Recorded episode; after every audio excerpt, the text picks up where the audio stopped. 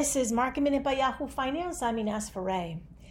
Oil touched a nine month high today after U.S. stockpiles fell last week and stimulus talks have been encouraging demand.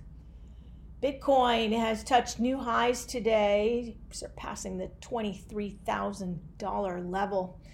Rite Aid beat estimates for its latest quarter after an unexpected profit and raised its 2021 year guidance. The company has been able to give COVID 19 tests and also plans to administer the COVID 19 vaccines. General Mills beat on the top and the bottom line for its latest quarter, with its pet business seeing a boom of 19 18% year over year.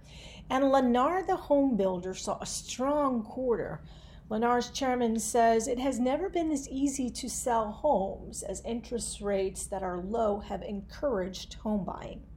For more market minute news, head to yahoofinance.com.